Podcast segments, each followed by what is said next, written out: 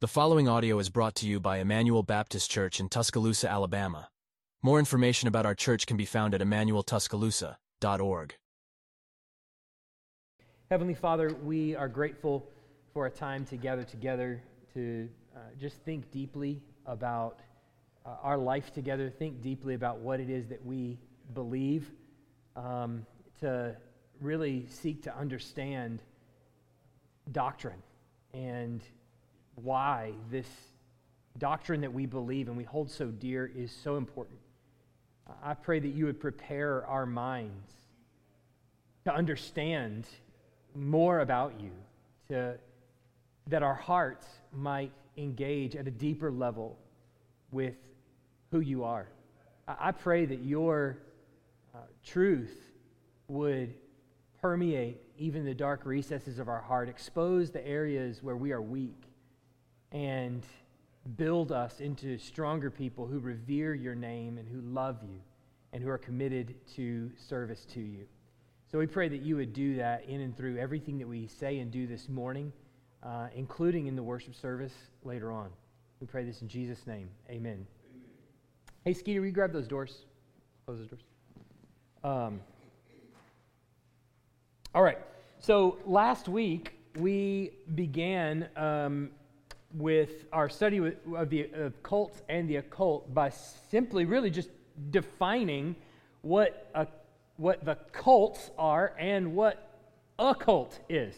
Uh, th- that is O C C U L T, uh, and the difference between the two. And so, one thing you can see up there at the very top is just a very brief summary of everything that we talked about last week. First of all, a cult is really a religious it's a religious group. It's usually formed around a specific person normally. Uh, and that person normally has a terrible interpretation of Scripture and leads a whole bunch of people to adopt that misinterpretation of Scripture and normally revere them as either some sort of leader or some sort of Messiah figure. Uh, that's typically what it means to be to participate in a cult, and no, and all of those uh, cults will have major deviations from historic Christianity. So, um, you know, think Mormonism, Jehovah's Witness, these religious observances that are normally formed around a, a singular person, Joseph Smith, let's say, and a misinterpretation of Scripture. Normally, that person is some sort of highly revered prophet, if not the Messiah. But the occult, which most people don't even really uh, trade in that term or don't pass that term around, the occult is really a uh, participation in spiritual in a spiritual enterprise. This is a, a, a worship specifically attempt to communicate with a demonic spirit. So right now in our culture, what you may not notice if you're not paying attention, if you're not, you know, listening to what some secularists or people that are outside Christianity are really saying. Cults and the occult are growing perhaps at a rate I don't remember seeing, at least in, in recent years, um, particularly the occult. So, cults have been around for, since the, as we're going to see, since the dawn of Christianity and before. But the occult is something that is very much on the rise and all of it really comes down to the same basic issues, which is it's basically a system of belief that makes me my own Savior. Eventually, that's what it's going to get down to undermining Christ and making me my own Savior. Finding my own way to God or my own way to eternal life. Effectively, the whole battle of, the, of cults and the occult is all one long process of trying to become my own Savior. And, and most of that happens by undermining the work that Christ has done. Because essentially, in the gospel message, the, the point is you are the problem, and Christ has come to save you. God has saved you through the work of another, through the work of Christ. And, and you were the problem, and now He has redeemed you through no work of your own. So that, that's the heart of the gospel message. So to undermine any of the aspects of Christ is to then say, the gospel is not necessary. We go back to me trying to save myself, effectively. So, when we're engaged with people on our doorstep, Jehovah's Witness, Mormon, or we're engaged with our friends who are, uh, you know, practicing Wicca or, uh, you know, various forms of witchcraft uh, or demon worship or whatever, then what we have to remember is all of this is really comes down to the same thing. It's an attempt to save ourselves. And so it's not as though I have to know every tenet of everything that you believe in order to see you come to Christ. I have to know the gospel and I have to know Christian doctrine. And I have to know where you are deviating from Christian doctrine. So, this study that we're in is not just, it, is a week by week approach to various forms of cultish cultic practice and the occult. But it is really that all of those serve as a foil to help us understand what Christian doctrine actually is, what it is that we actually believe about Jesus. So this morning, Robert, do I have a keynote yet? I cut it short by three minutes. I need that keynote.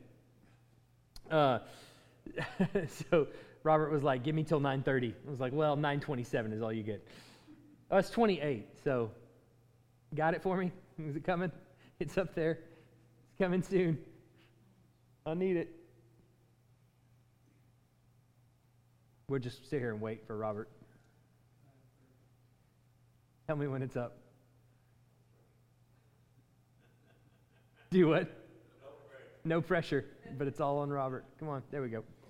Um, all right, throughout Jesus' ministry uh, and following his death, his resurrection, and ascension, questions began to circle in the early church concerning his person and work. That is to say, who he is and the nature of what he has accomplished. So, as I was saying at the beginning, this the idea of uh, perversion of Christian doctrine has taken place since the very beginning. Christ ascends, and already there's questions about who he was and what he did. And there's already an attempt to undermine some of the things that are uh, that, that have been believed by every Christian since that day. Now, we talked about from, from as far back as even the last week that all of this is satanic in nature. All of it is devious in an attempt to deprive humans of their only means of salvation. So, all of it is, is devious, but it's through the work of certain individuals. But, but understand this too that as devious as it is to pervert the doctrines of Christ, it is necessary for Christians to understand what they believe. In other words, for the, the people who have perverted the doctrine of Jesus, that was necessary for the first century church to be able to go, wait a second, what is it that we do believe about Jesus? And to state it very clearly, right? So, even as devious as these people are, or as perhaps even some of them may have been well meaning. I don't know their heart, but perhaps some of them may have been well meaning in, in their perversion of doctrine. All of it did serve God's ultimate purpose of clarifying what it is that we're saying is true about Jesus and, and really forming for all Christians throughout for the last 2,000 years a consistent creed about what Jesus said, what he did, and who he actually is and what it is that we believe about him, right? So that's not to say that there's not bad aspects of, of, of this. We're going to see that there very much are. But it, it does help us to clarify what it is that we actually do believe. So people came in from the very beginning and start to undermine his person and his work. Timothy.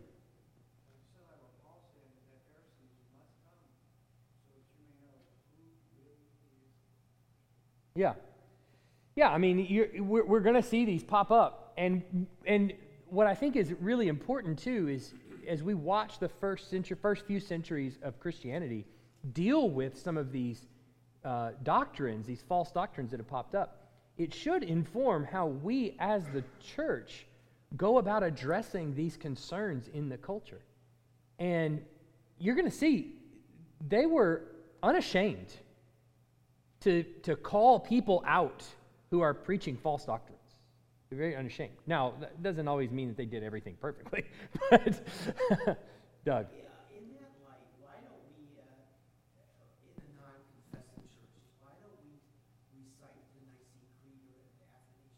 let's talk about that in just a second. Um, all right, so as the early church began to put into human language explanations and definitions of what the world witnessed in Jesus, some explanations that were put into the culture misled Christians to an understanding of him that fell short of saving faith. These false definitions were deemed heresy, and their proponents were deemed heretics. Heresy and heretics. So, when we say heresy, we're not talking about someone who is wrong. Okay? Someone who is wrong might say something that is, that is a classic heresy. Like you, you may say something about Jesus that is wrong in church, right? You, we may be talking, it's happened, uh, I can't tell you how many times, talking with somebody and they say something about Jesus that is that's false.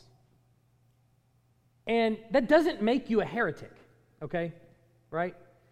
That, that means you either don't understand something or or, or whatever, but it doesn't necessarily make you a heretic. When we, we talk about heresy, we're talking about definitions that intentionally mislead someone and cut short their access to saving faith. So there's an intentional act behind it of someone attempting to mislead by undermining what Christ has done. And, and what that does is cut you short. Go ahead.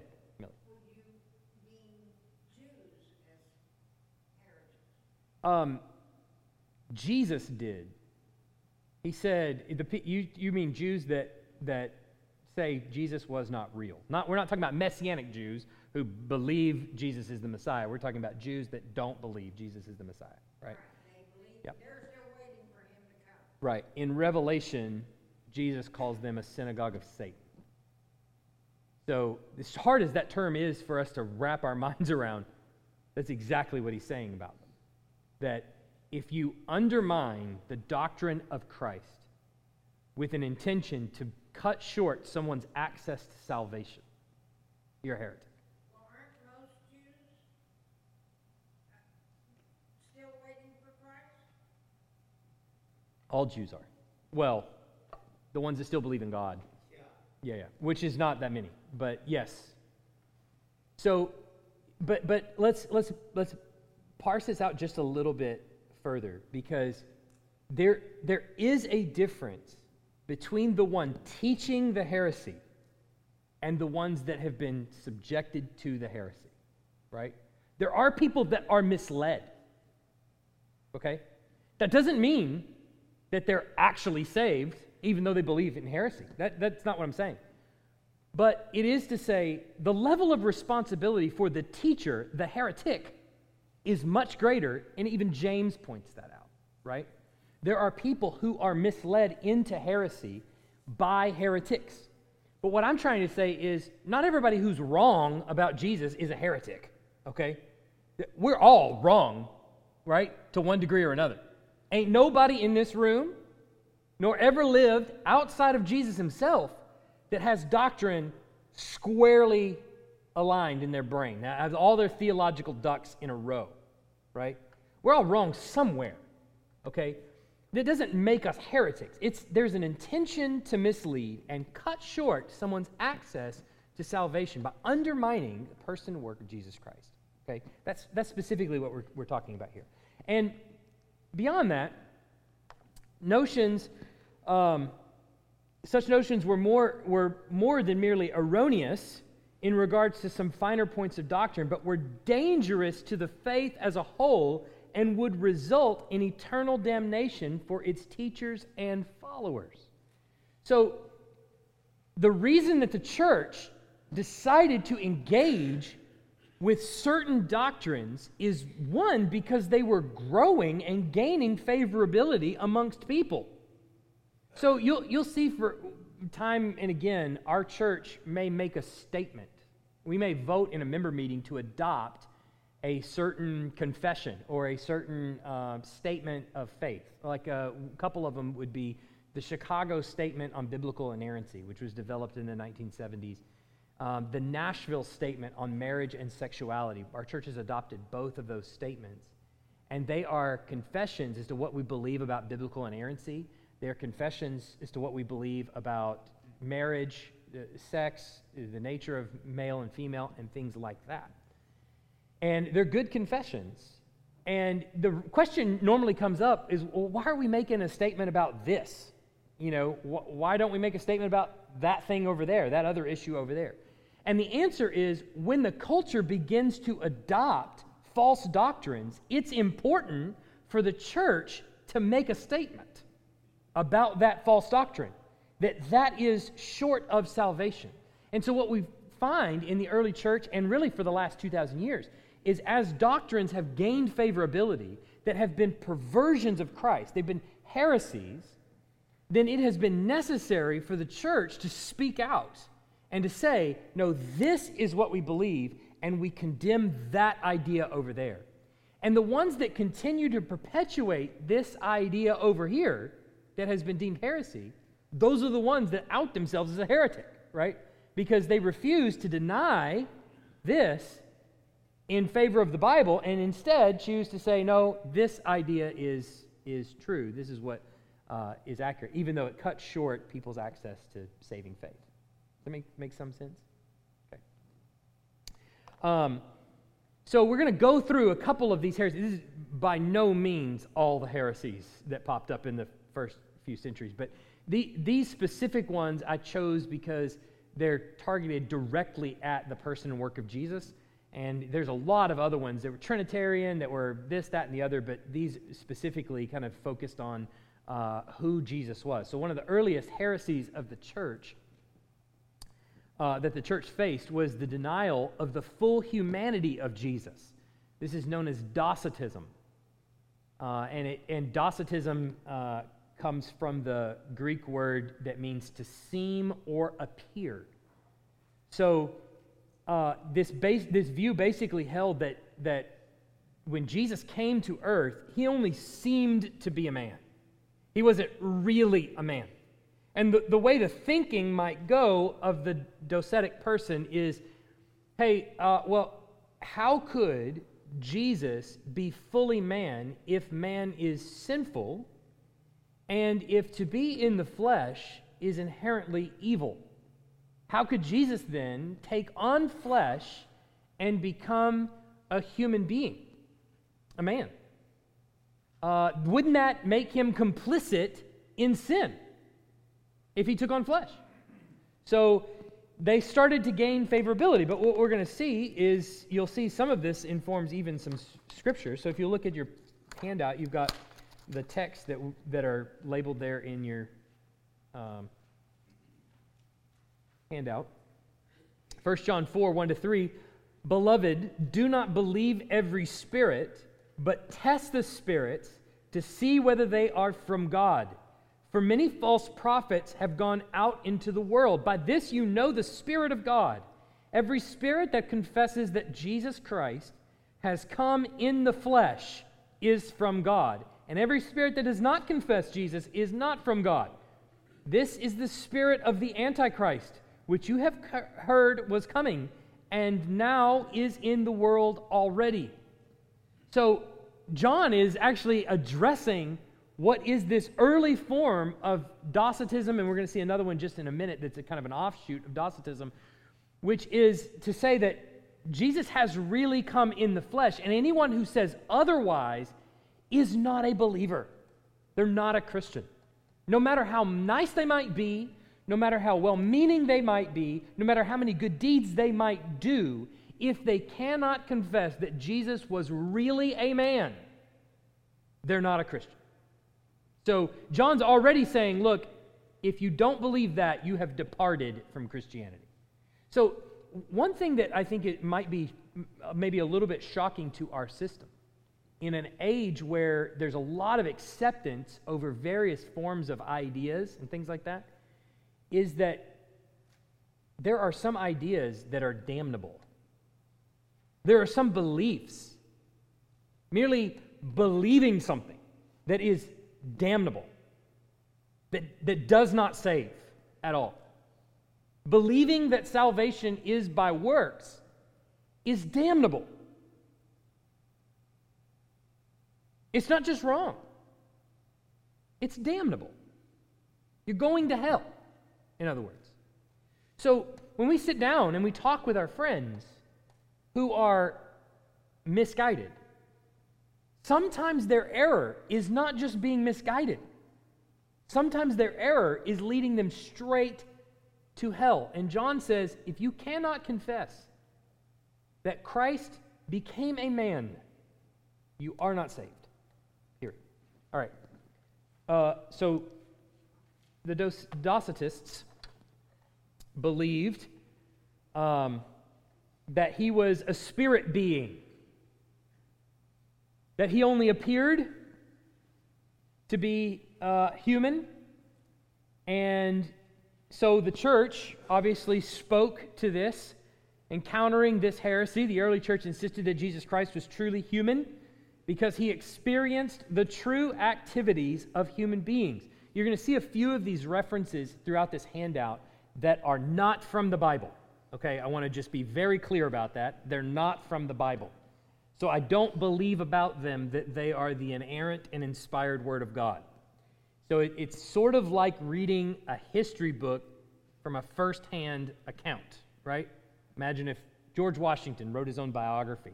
Uh, that would be pretty authoritative work, right? because it's from his own hand, right? Um, so, what's that? Jesus didn't sin, and so he didn't experience the sinfulness. He experienced the true activities of a human being. That he became human and experienced the act- T- being tempted in every way as we are, yet without sin. Yeah, yeah.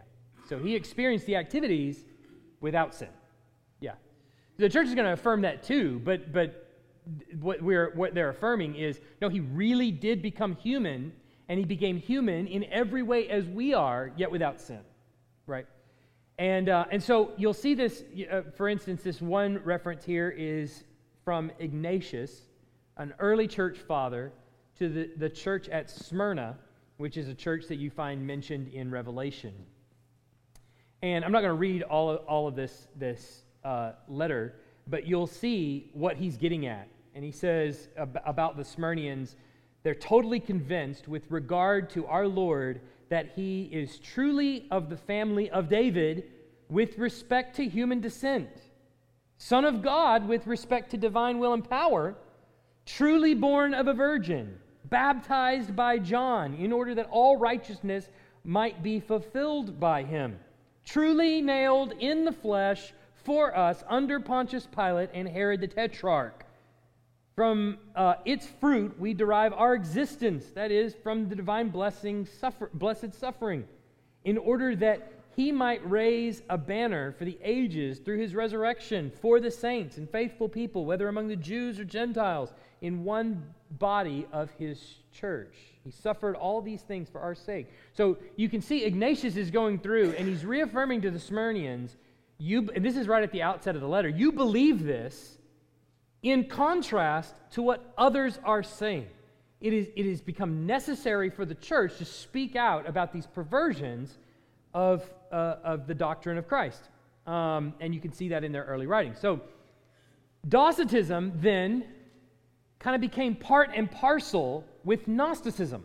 And Docetism and Gnosticism are both uh, circling around the early church very early on. I mean, even in the, the letters that are written in the New Testament, you can hear them pushing back against some of the Docetists and some of the, the Gnostics. The Gnosticism is, there's a lot to Gnosticism, which we won't go into, but basically it focused on a secret knowledge. No, gnosis comes from the, is the word for knowledge. And it, it, it basically says there's a secret knowledge that is reserved for the elite members of the sect. So you get in and you grow in this gnosis. And this Gnosticism to Gnostics, the spiritual realities are inherently good and physical realities are inherently evil. So they cannot accept the notion that God could become flesh because to take on flesh is to be inherently evil itself. Flesh is evil. So if you ever hear, this is how this, this comes into the fore today, right? You, you actually have experienced Gnosticism probably in some of the ideology. Maybe, hopefully, it's not what you think, but maybe it will be some of the things that your friends think. You ever hear people say that, like, uh, that, that your spirit is the real you, right?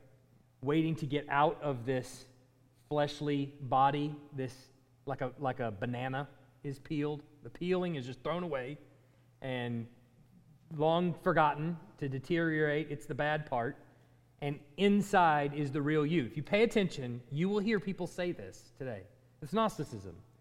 We don't believe that. We believe the flesh is sinful, but that the flesh will be redeemed in the resurrection of the dead. The difference between Gnosticism and Christianity is that the body goes into the grave in Christianity to kill the flesh and, and its, its sinfulness, but Christ will raise the dead body from the ground and redeem it so that you will, for eternity, be body and soul. You, as a human being, were created body and soul. Yes? Did Adam have a body? Before the fall, was Adam's body sinful? No. Adam was created body and soul. You will be restored body and soul in eternity. So, Gnostics would say that flesh is terrible, it needs to go away forever, and we the soul is the real you waiting to get out of this evil exterior. So, it's inconceivable then that Christ or that God could actually become human because to be human, it would mean to take on the evil nature of the flesh. You tracking so far? So, to counter the church's affirmation, several heretical gospels, so the church is affirming Jesus really was a human. And so the heretics are not uh, willing to just let their heresy die in the ground and, and say, okay, we, we repent in sackcloth and ashes. They wanted to counter this, and so there are several heretical gospels that are circulated by Gnostics. And these include the Gospel of Thomas, the Gospel of Judas, the Gospel of Peter. And uh, now, some of you may have heard of the Gospel of Thomas. Anybody hear of the Gospel of Thomas? You heard of it? What have you heard it in relation to?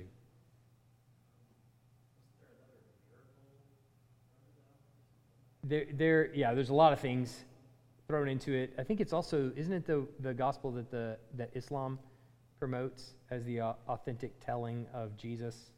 His, I believe you'll hear Muslims quote the Gospel of Thomas, if I'm not mistaken.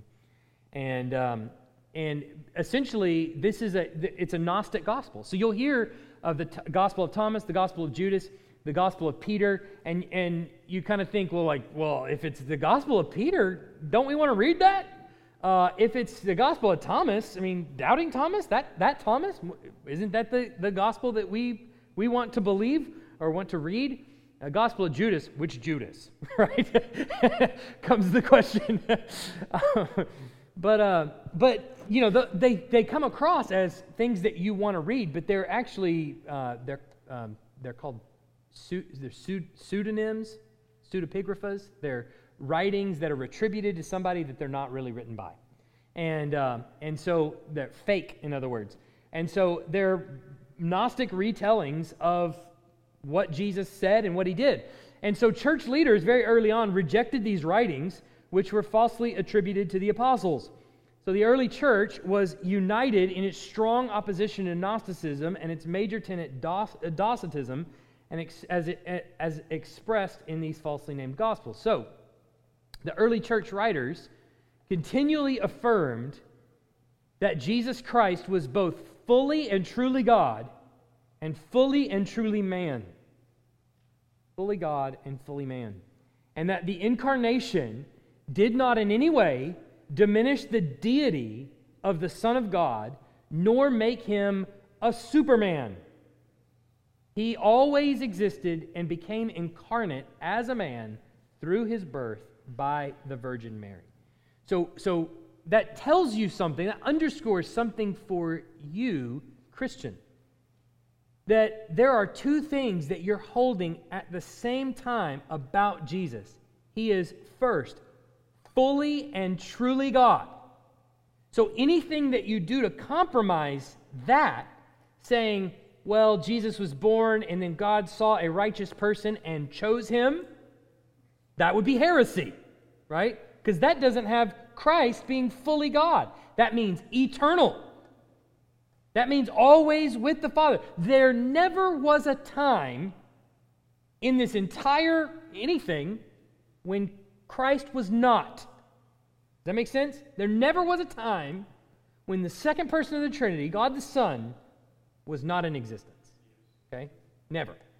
So when we say he is fully and truly God, we mean that. So Jesus can say, if you've seen me, you've seen the Father. He is fully and truly God. But then on the other side, we can't compromise on Jesus being fully human either. He cried as a baby. I know, I know. He got hungry.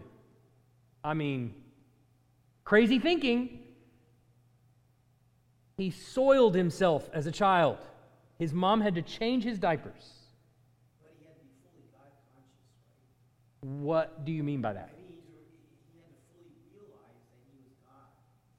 I would I'm going to answer that in a way that is not going to satisfy you at all. I will say I don't have any information as to what was going on in his brain at any point in the scriptures at least until he's an adult. So I don't I can't tell you exactly what does it mean that he grew in the sight in, in stature in the sight of God and man. You know, I, I, I, I can't begin to say what it was like to be Jesus as a five year old, right? How, how conscious and all those kind of things, I couldn't begin to speculate. So I think this is where we start to dabble into heretical notions, is when we speak where the, the Bible is silent. It does not tell you what he thought or what his mind was like when he was five. So to speculate on that would probably be unfair. Because Nature fundamentally changed at the incarnation. yes, He he- has that angel of the Lord, and then, yeah, then he's fully God. Yeah, when he is conceived in the Virgin Mary, he takes on flesh. So there is uh, added to the second person of the Trinity is man, is, is the body of a man. And he, he takes that on. That is abundantly clear. So he becomes fully and truly man. There was a question in the back, maybe? Oh, I was just going to point out that we know that baby Jesus did not cry because the lay in a manger. Yeah, and and Silent Night obviously said, you know, he was just there was that glowing ring around his head while he laid there on his bed of straw and spoke to his mother in kind words. He kicked his mother on the inside, just so you know, like when he was inside, just you know. I, I th- but I think some of those are kind of you know ridiculous notions. Is like that he would be anything other than a baby, you know, while he was there. Consciousness, I, I couldn't begin to speak, but he he was fully man. He was a baby, and he did baby things, um, which is hard for us to wrap our minds around. But but it, it is an assertion that we believe as Christians, uh, and we know to be true, and is reaffirmed over and over. Now, Ebionism was another early heretical movement that denied the incarnation and insisted that Jesus was only a man in whom the presence and power of God worked mightily. All right? So now we're going the other way. Now we're saying, well, not a, I don't know about the, the Docetists and the Gnostics, but in Ebionism, we say, well, he was only a man. Have you ever heard of adoptionism? That's this idea that God looked at this great little baby and said, Look, the first baby that was ever born not crying and not soiling himself, and so he's my guy, and I'm going to choose him, and he's gonna, I'm going to work through him. Right? So they're going the exact opposite direction of the other heretics in uh, the previous ones that we've discussed. So the early church countered by, um, by postulating how we could how, how, how could man be saved unless it was God who worked out his salvation upon the earth. He was man and he was God in order that since as a man he suffered for us, so as God he might have compassion on us and have the ability to forgive us of our sins. So he, he, this is where the early church is attacking this notion. And this is the consequence of seeing him as merely a man that was adopted by God. Is that if he's not fully God, how could he forgive sins? If he was not fully God, he lacked the actual power to carry out the saving process that was necessary for us. So he can't have saved us. And the, ultimately, the logical conclusion of Ebionism or adoptionism is that you can't be saved because Christ could not accomplish that salvation as merely a man. The, the two things have to work in concert with one another. First, Christ has to be fully man because if not, he couldn't fulfill the obligations that were placed on humanity. This is what you have to go back in Genesis and understand very clearly. God is placing upon Adam and Eve obligations, things they must do, they must meet, and namely, that is obedience to Him and the spread of His glory around the earth. They are charged with exercising His dominion in His name around the earth as His representatives. When they compromise that, it's not as though He just said, Well, I guess that's it then. No. He is going to accomplish this goal that he has given to Adam and Eve around the earth. In other words, he is going to have a man spread his glory in his name by his power as his representative around the earth. He's going to accomplish that. And so comes along a family in Abraham, eventually bringing along a king in David, and he's promising along the way in these covenants with Abraham and with David, it's going to be through this line. Now, getting more specific, it's going to be through this line. It's going to be through a king. And eventually we come to the person of Jesus Christ, who is going to fulfill as a man all of the obligations that were placed on Adam and Eve. So Jesus becomes the new Adam. But at the same time, we've got 2,000 years of history before Jesus that says man can't do it. Every time David tries, he fails, as we're going to see this morning in, in 2 Samuel chapter 11.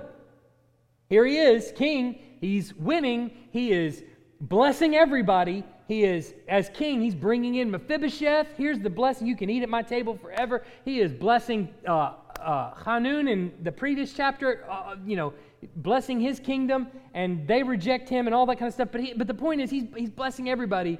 And you think, well, David's really got it going. He's got a hot hand. And then in 2 Samuel 11, it just plummets off a cliff, right? So we've got 2,000 years of human history or, or more that the Bible attests to that says, as a human, he can't do it. So unless Jesus is fully God and fully man. He can't fulfill the obligations as a man, and he can't accomplish the saving obligations that he's got because he's merely a man. Does that make sense? Tracking? So that he has to be both. And that's what the early church is coming in to say. Okay? So then we get a very famous one. Nope. What was that one? What did I just do?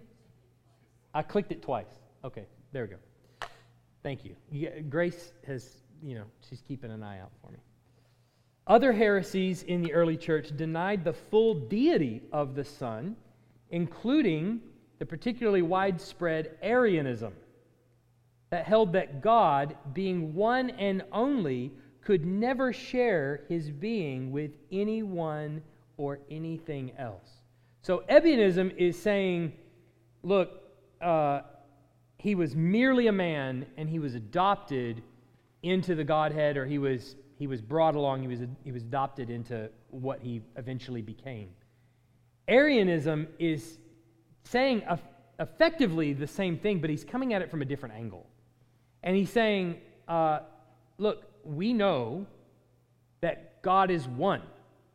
So, how could Jesus be God and, the, and be the Son and appeal to someone he calls the Father and even say that the Father is greater than I and still be God? That doesn't make sense. How can God be one and also be two? Now, we didn't talk about the Spirit yet, so just Arius is having a hard time with just the two, so let's not get him to the three yet. Um, but, but essentially, he's saying, look, how can God, if we know that God is one, how can he also be two?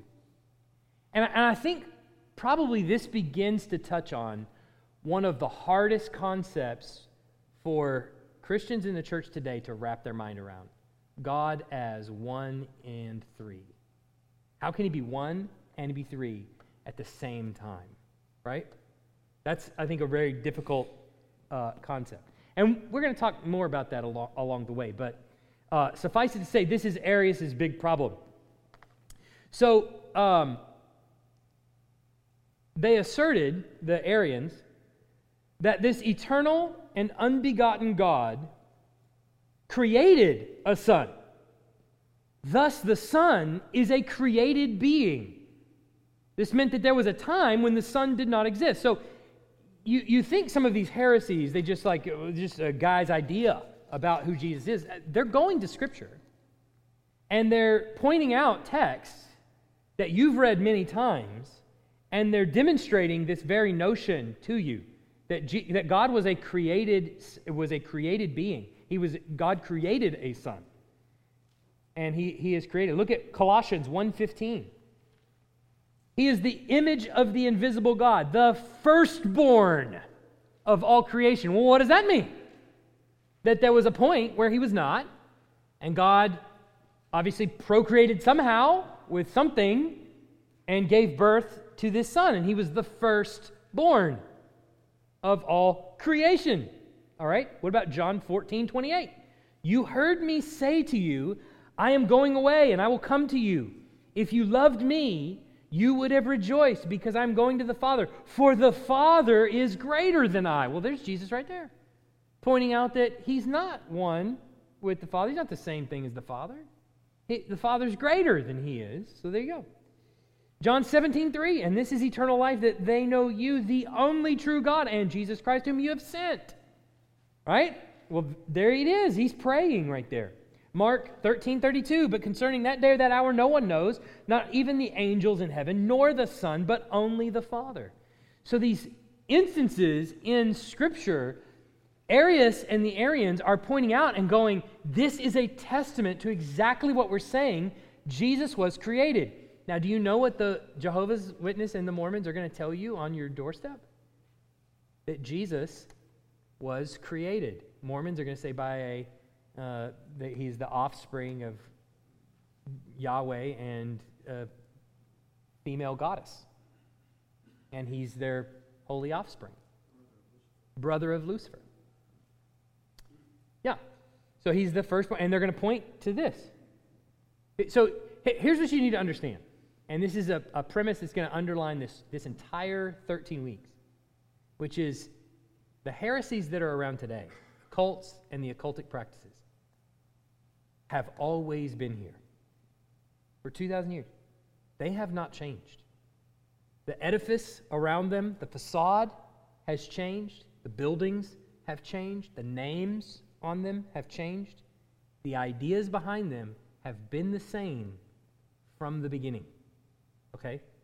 So there's, a, there's an importance for us in the church to then think well, if these have been the same for the last 2,000 years, then it might be helpful for me to look back in church history and go, what did the early church, how did they deal with these?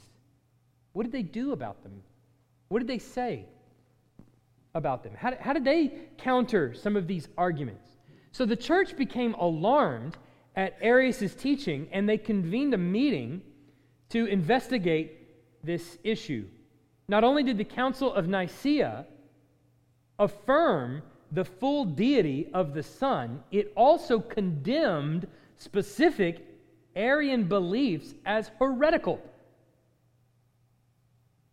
So the church came together and said, no. Now, it was a coin toss, it was up in the air for a while.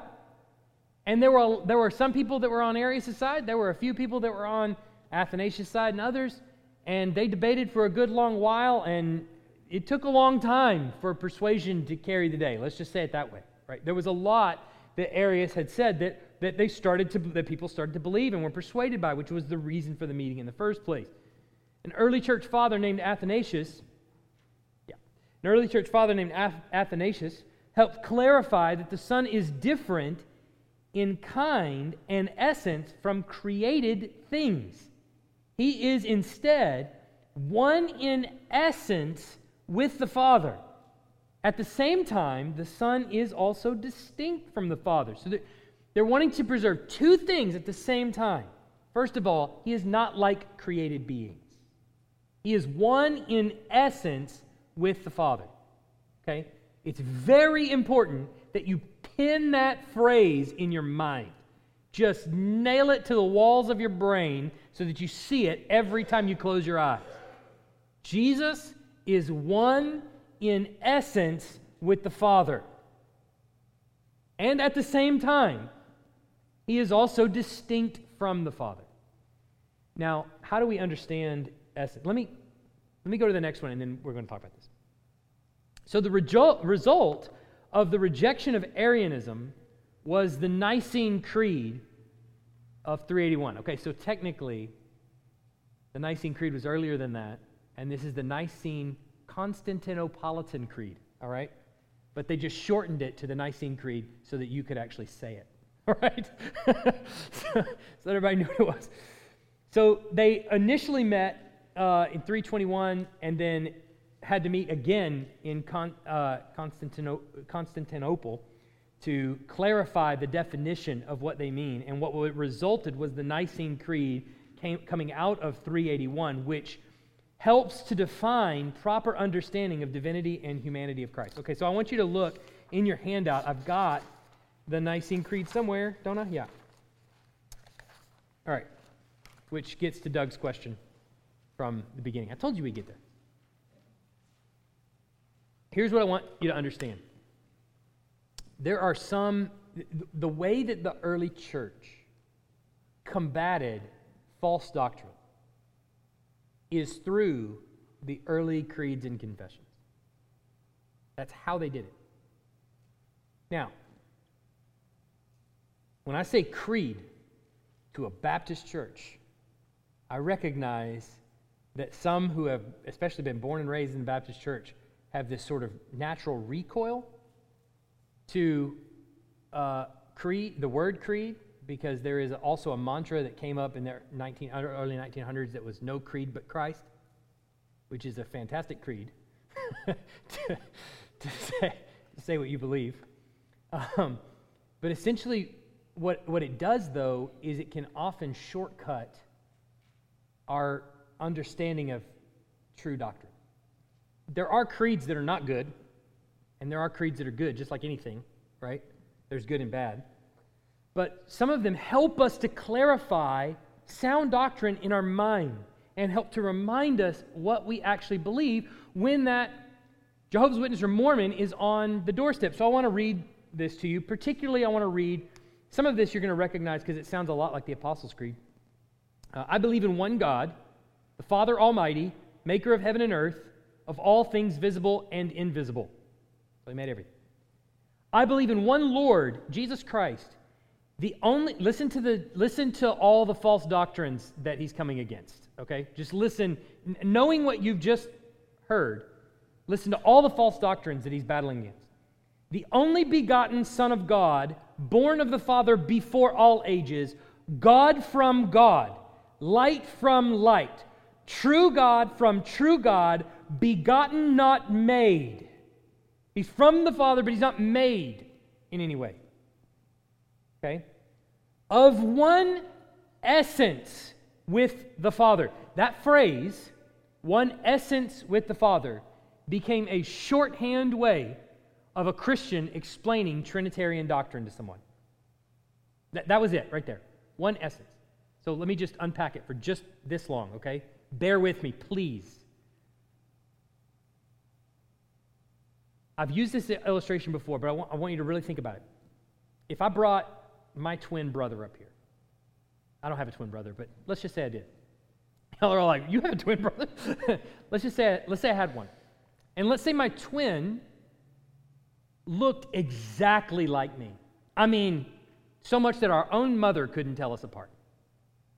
Same receding hairline and bald patches, same everything. Hair color, eye color, same mannerisms. You're, you're sitting there and you would be like, well, that's really spooky. It's like there's two of them.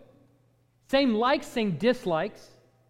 Literally everything about us that you could possibly ever identify, we were identical down to our DNA. And so that our mother would not get confused, she named us both Michael because she was like, I can't tell them apart, so I'm just going to call them both the same name. All right? Okay. We're sitting up here in front of you. Are we the same?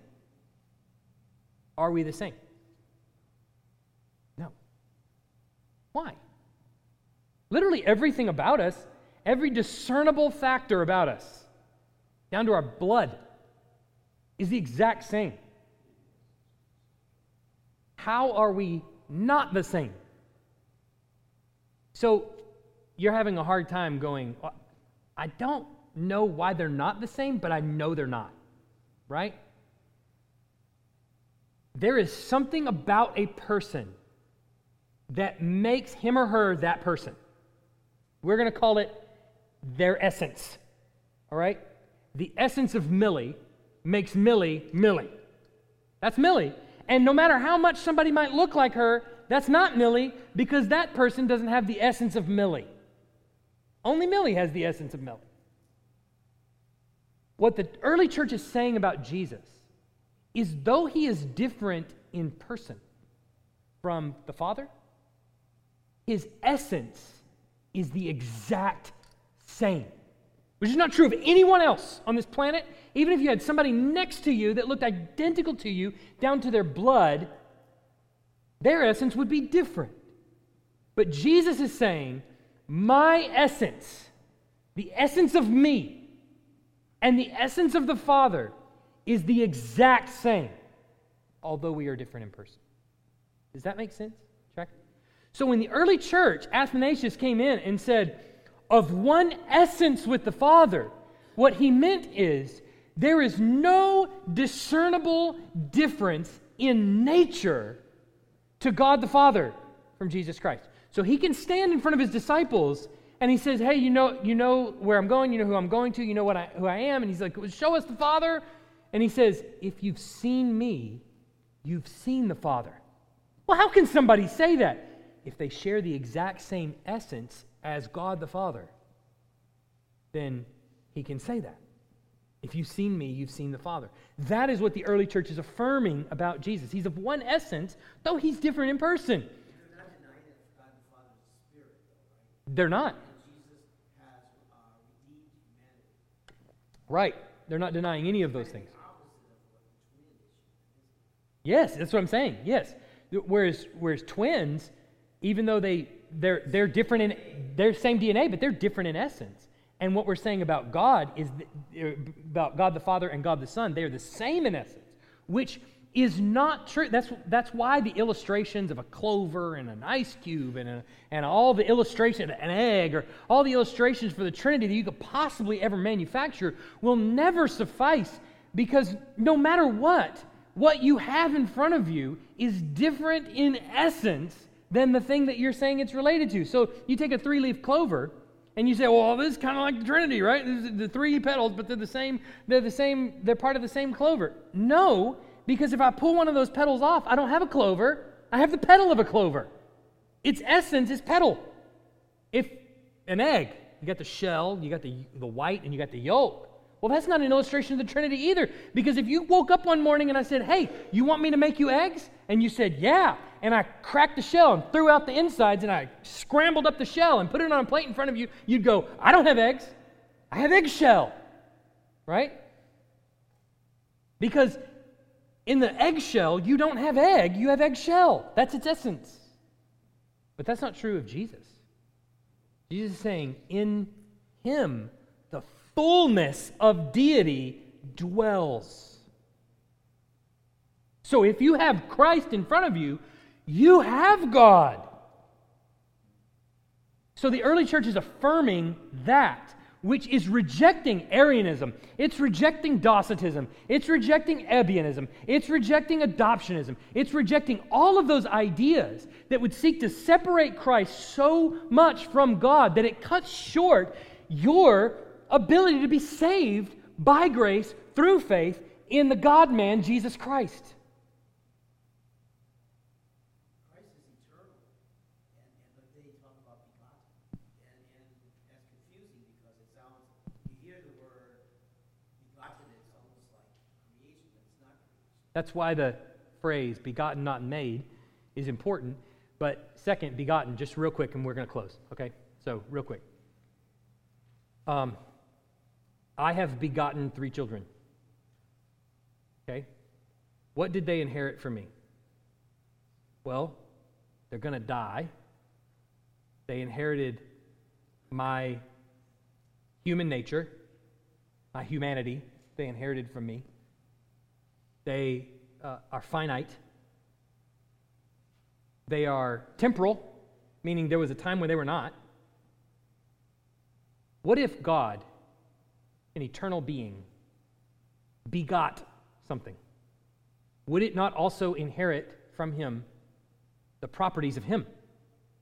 Meaning eternality, immortality. Of course it would. So when the Bible says Jesus is begotten of the Father and not made, it says that because God was not made. So he can't then beget something that shares his essence that is made. All right, we're getting deep in the weeds, but you get the idea of what, where they're going and how they're defining terms. Okay. So hold on, Doug. Hold on. We got to close this, this down, all right? Uh, so, so essentially, what I'm saying is the creeds are very important, especially the Nicene Creed is very important for combating these kinds of heresies. But they help you if you'll just remember them and you'll understand what's being made. Also, there, there's a note on Catholic down there, so just pay attention to that note, okay, that you're going to see. Pay attention to the footnote there, not meaning Roman Catholic, okay? But if you'll understand what the creeds are actually saying, and you'll, you'll be able to unpack the terms of what it means, the person on the doorstep that's coming to present to you a false gospel will be easily understood and easily, easily distri- d- differentiated between. Because I know what I believe. This is what I'm saying about Jesus. Do you agree with this? Well, no. You, blah, blah, blah. All of a sudden, we're off to the races, right? Okay. Let's, let's pray, and then we'll unpack more of this along the way. Heavenly Father, we're grateful for all that uh, your word affirms about Christ and the saving grace that we have in Christ. And we pray for our minds and our hearts to be shaped by true and sound doctrine, that we would be informed by all the things the church has gone through great pains to affirm and to keep and preserve throughout the ages for us. The, the faith that was once for all delivered to the saints, handed down to us from generation to generation. We're grateful for it, and we pray that our minds would be wrapped firmly around sound doctrine that we might be able to take captive any thoughts that would be alternative to sound doctrine. We pray this in Jesus' name. Amen. Thanks for listening. If you live in the Tuscaloosa area and are looking for a church, we'd love for you to visit. Our service times are Sunday mornings at 10:30 and Wednesday nights at 6:15.